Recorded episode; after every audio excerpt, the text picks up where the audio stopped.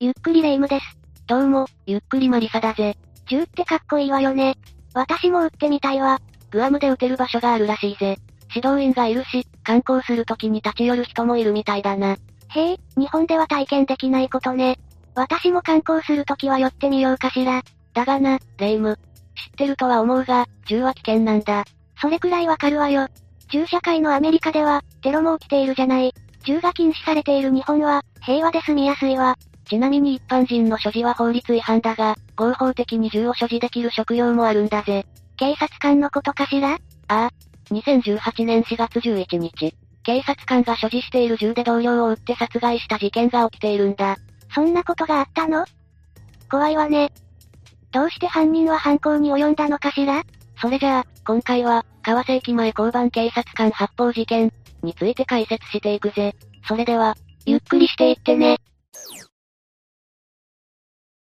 まずは、この事件の犯人となった大西智弘の生い立ちについて紹介するぜ。よろしくお願いするわ。大西は滋賀県彦根市在住で事件当時19歳、警察での階級は巡査だったぜ。高校を卒業してすぐに就職したのね。大西は高校を卒業するまで熱心に野球に取り組みつつ、高校を卒業したら警察官になるという目標があったそうだ。進学することは考えていなかったのかしら？野球部の監督には、進学して野球を続けるように勧められたようだが、大西は警察官になるのが夢だったから断ったんだ。そのため、警察学校のオープンキャンパスに参加したりと、本気で警察官を目指していることは周囲にも伝わっていたぜ。どんな警察官になりたかったのかしら？やっぱり刑事さん？いや、大西は交番で働いて、市民に頼りにされる存在になりたいと思っていたそうだ。その努力は実り、大西は採用試験に合格。2017年の3月に高校を卒業して、4月から警察官になったぜ。努力家だったのね。そうだな。比較的まともな学生生活を送って、夢を叶えた大西には、兄と妹がいたんだ。二人とも成績は優秀で、大西はそのことについて密かに劣等感を抱いていた。兄弟がいると、その差を比べちゃうのかしら。でも念願の警察官になることができてよかったじゃないの。その通りだ。大西にとって、採用試験に合格できて警察官になれたことは、とても誇れることだった。よかったわ。自信がついたのね。採用試験に合格した際、大西が所属していた野球部で、指導に当たっていた男性教師に、頑張っていきます、と報告もしていたんだ。熱心に野球に取り組んでいたと言っていたけど、野球部の時の様子はどうだったの？真面目に練習していて、運動部特有の厳しい指導のもと、最後まで活動していたそうだ。そんな大西が警察官になったなら、みんな期待したでしょうね。そうだな。真面目で立派な警察官になると思ったことだろう。こうして2017年4月に高校を卒業した大西は警察官となって、まずは警察学校に入校したぜ。警察学校ってどういうところなのかしら？高卒の場合は、警察学校で10ヶ月の間、事件の取り扱いや警察実務の逮捕術、法学事件や一般教養を学ぶんだ。もちろんそれだけではなく、拳銃を扱うことから拳銃操縦法などの実技も学ぶぜ。警察は拳銃を取り扱うもんね。拳銃の取り扱いは、どれくらいの時間をかけて学ぶのかしら？拳銃の取り扱いについては、60時間以上と設定されている。しっかりと危険性を覚えて、拳銃を携帯する責任を叩き込まれるのね。ああ。ちなみに職業倫理教養の授業で警察官の心構えや責務を学んで、過去に起きた警察の不祥事を取り上げて、再発防止について討論することもあるんだ。在校中の生活は厳しいとされているが、大西の成績や勤務態度には問題はなかったと言われているぜ。警察学校で警察官の仕事を学んだ大西は、2018年1月29日付で、滋賀県彦根警察署地域課に配属された。地域課って何をするの？地域課は、交番やパトカー勤務という仕事を担当する課で、私たちにとって一番身近な存在だな。そうね。落とし物を届けたり、自分の落とし物が届いていないか尋ねたりするし、たまにお世話になるわ。そうだな。生活課は、市民の相談や通報対応、交通取締りや巡回連絡という仕事に対応するぜ。生活課はいろいろやるのね。ああ。たくさんの業務があるため、多くの知識や経験が必要とされているぜ。だから新人警察官は、あらゆる経験を積む場として交番に配属されるんだ。大西は最初から交番勤務を希望していたのよね。まさに念願の職場じゃない。その通りだ。大西はとても真面目に仕事をしていたそうだ。こうして大西は2ヶ月ほど彦根警察署管内で勤務をして、3月26日から新たに勤務することになったのが、川瀬駅前交番だった。この交番は、JR 東海道線の川瀬駅前にあって、商店や住宅ビルなどが密集している地域だ。大西はまだ新人ということもあり、川瀬駅前交番での勤務では、指導員がつくことになったぜ。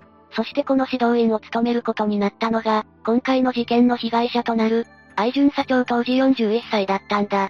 二人きりで仕事をしていたわけじゃないんでしょ？もちろんだ。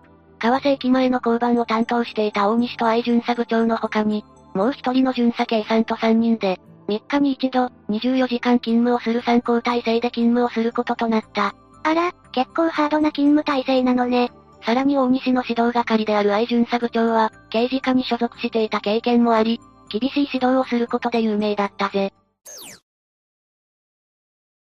どんな風に厳しかったのかしら？特に書類作成に関しては厳しかったようで、過去に愛巡査部長から指導を受けた人たちによると、ちょっとした間違いでも指摘されることから、嫌になってしまうこともあったそうだ。事前にこういった情報を聞いていた大西は、愛巡査部長の下でやっていけるかと不安に思うこともあったが、それと同時に迷惑をかけないように、一生懸命仕事に取り組もうとも思っていたそうだ。良い心がけね。その点だけは見習いたいわ。だが、大西の不安は的中してしまう。関西人の愛巡査部長から、何度も、なんでわからんねん。全然違う、と言われ続けて、愛巡査長の指導を受けた人たちと同様、書類の作成に苦労することが多かったんだ。書類が重要なのは私でもわかるけど、苦手意識を植え付けるほどのことなの？警察官が作成する書類は報告と記録なんだが、裁判での資料となることも多々あるぜ。公判維持のためにも、新人の頃から絶対に間違いがないように徹底的に叩き込まれるんだ。もちろんこれは大西だけではなく、新人の警察官は必ず通る道なんだが、大西はこの書類作成がとても苦手だった。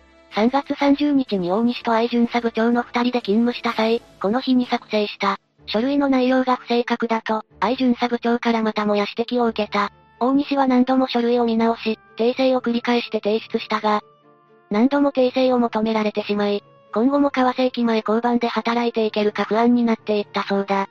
そういった不安を抱えたまま、再び4月2日に愛巡査部長と大西の二人で勤務することとなった。この日も書類のことを指導されたの？ああ。また書類の指導をされて10回以上書き直しを命じられた大西は、午前3時まで作業することになったんだ。この日以降も大西は休みを返上して書類を作成し、自信を持って書類を提出したが、またもや訂正を要求されてしまった。このようなやりとりが何度も繰り返されると、大西は次第に不眠や頭痛などに悩まされるようになって、精神的に追い詰められていき、相部長に怖いという感情を抱くようになったそうだ。その気持ちはわかるけど、事件を起こしたことは絶対に許されないわ。その通りだ。そして4月5日と8日も、大西と愛巡査部長との二人勤務だった。ここでも書類の修正を指示され、さらにパトカーで出動する際には、道順を調べていないことも注意された。こうして愛部長からの注意や指導が行われるたびに、大西は自分に警察官としての適性がないのではないかと考えるようになっていったんだ。せっかく警察官になって、埋められた劣等感がまた再熱してしまったのね。ああ。しかし大西にとって、夢だった警察官を辞職するという選択肢は難しく、そのような選択はできなかった。そして4月7日、川瀬駅前交番に、勤務していた軽巡査が急遽入院するといった事態が起きてしまい、当面は大西と愛巡査部長の二人で勤務することになってしまうんだ。大西はだんだんと、愛巡査部長の指導は、理不尽ではないかと思うようになっていき、この時には、恐怖よりも反感を覚えるようになっていったんだぜ。もしこの時、軽巡査が入院しなければ、事態は変わっていたのかしら。そして事件当日の4月11日、午前8時30分から大西と愛巡査部長の勤務が始まった。愛巡査部長と大西が二人で勤務に当たるのは、この日で5回目だったぜ。どうしてこの日に事件が起きたのかしらこの日は勤務が多忙で、通報を受けて管轄内の人材派遣会社に訪れた際、大西は従業員の聞き取りを担当した。後に証言をした従業員によると、この時、愛巡査部長は厳しい口調で指導をしていて、大西は萎縮した様子だったそうだ。外でも態度を崩さなかったのね。ああ。午後7時15分に交番に戻ると、大西は愛巡査部長から行方不明届の作成を命じられた。しかし大西は、愛巡査部長の指示に対して、できない、と答えた。このことで、愛巡査部長は、お前の出来の悪さは親のせいか、と、大西を激しく叱責したんだが、これは超えてはいけない一線だった。この愛巡査部長の発言により、大西は以前から抱いていた反感や怒りの感情を一気に強めてしまう。親を引き合いに出されて腹が立つのは当然だけど、そこまで我慢ならないなら、やめるという選択肢をとってもよかったのよ。そうだな。しかし大西は、愛巡査部長が消えれば楽になるという思考に陥った。自分が辞職するのではなく、今まで溜まっていた恨みを晴らそうと考えたんだ。行き過ぎた考えをしてしまったのね。愛巡査部長が厳しい人なのは分かったけど、性格も悪い人だったのかしら？厳しい人と性格が悪い人は別物だからな。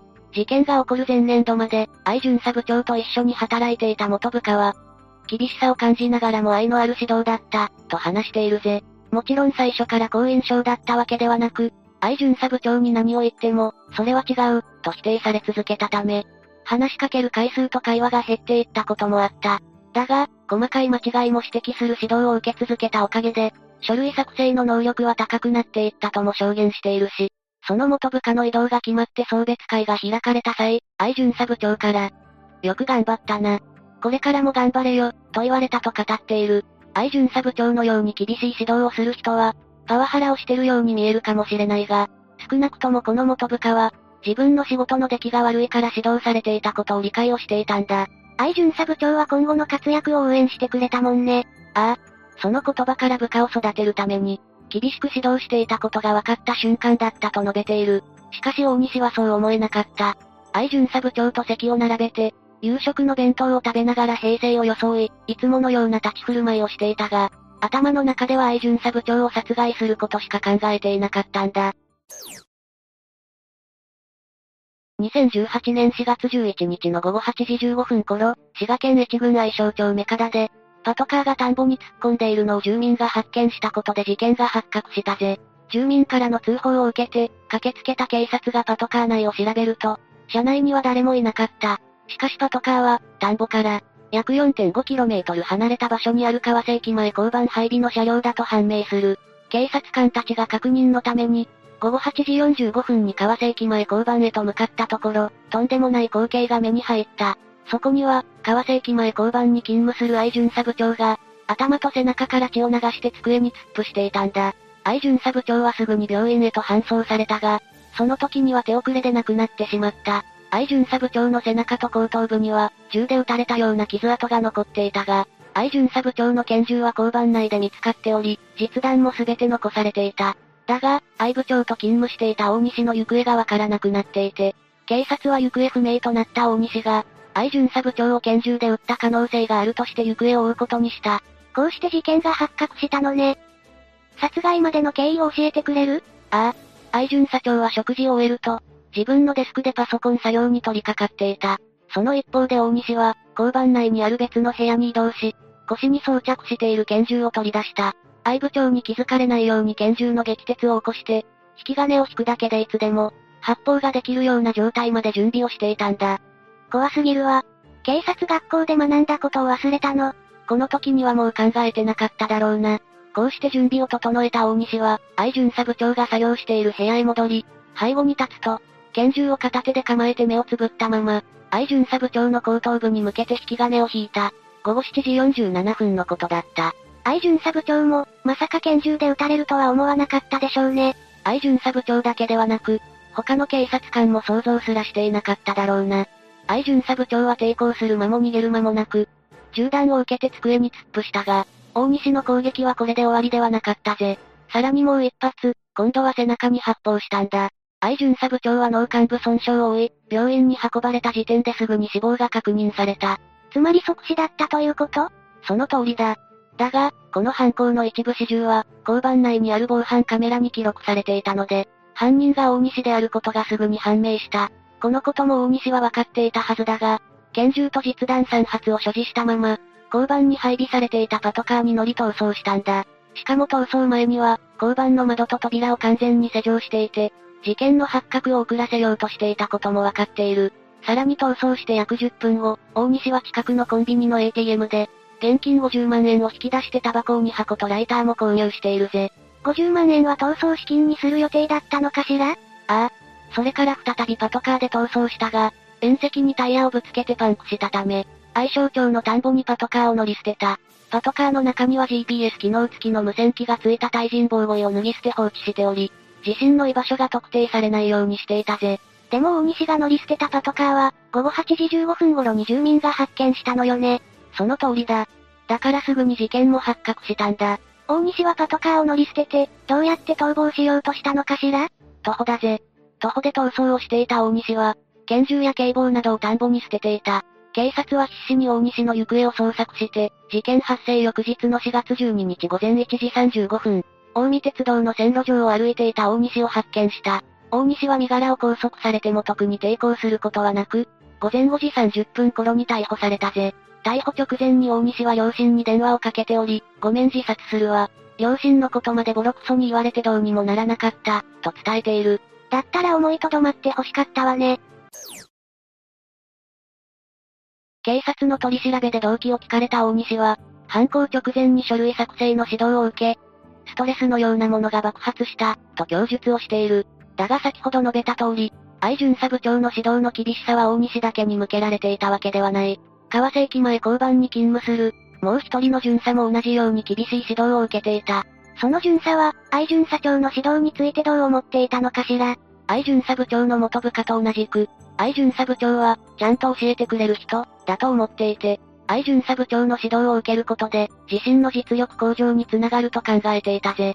実は死亡した愛巡査部長自身も、部下に対する指導の仕方には悩んでいたそうで、愛巡査部長の元同僚は、愛巡査長から、若手の教育方法について悩んでいることを聞かされていたんだ。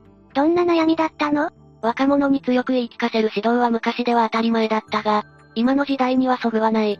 だが、しっかりと指導をして一人前になってもらわなければ、組織で役に立たなくなってしまう。大西についても、愛巡査部長は、あいつを育ててやらなあかん。これからなんやわ。と語っていたんだ。大西はそれを汲み取れなかったのね。その通りなんだが、大西は現場に配属されてから3ヶ月足らずで、愛巡査部長とは5回勤務しただけだった。そのことから大西は、自分だけが厳しい指導を受けていると思ってしまっていたが、愛巡査部長は親心のような感情で接していたんだぜ。大西は交流中に元部下たちの話を知り、愛巡査部長を殺害したことを後悔したそうだ。逮捕された時、大西はまだ19歳の未成年だ。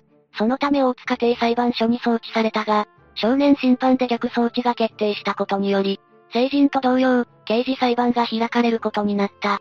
2019年2月8日、大西には懲役22年の実刑判決が言い渡されたぜ。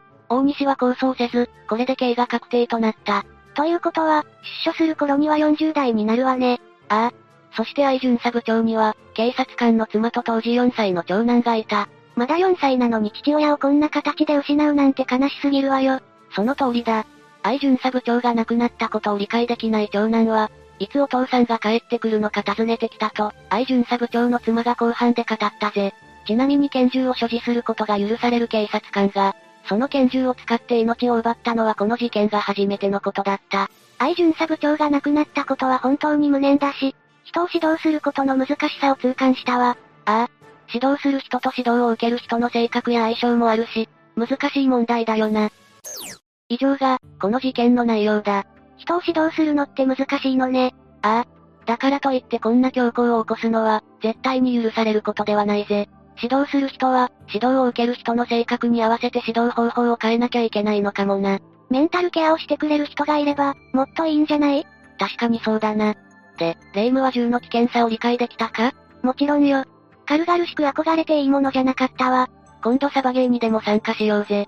装備をしっかり用意すれば、痛いくらいで済むだろう。痛いのも嫌よ。水鉄砲で遊びましょう。どうやら今はハイテクな水鉄砲もあるようだし、早速買いに行くか。ええ。子供の時以来だから楽しみだわ。というわけで、今回は、川瀬駅前交番警察官発砲事件について紹介したぜ。それでは、次回もゆっくりしていってね。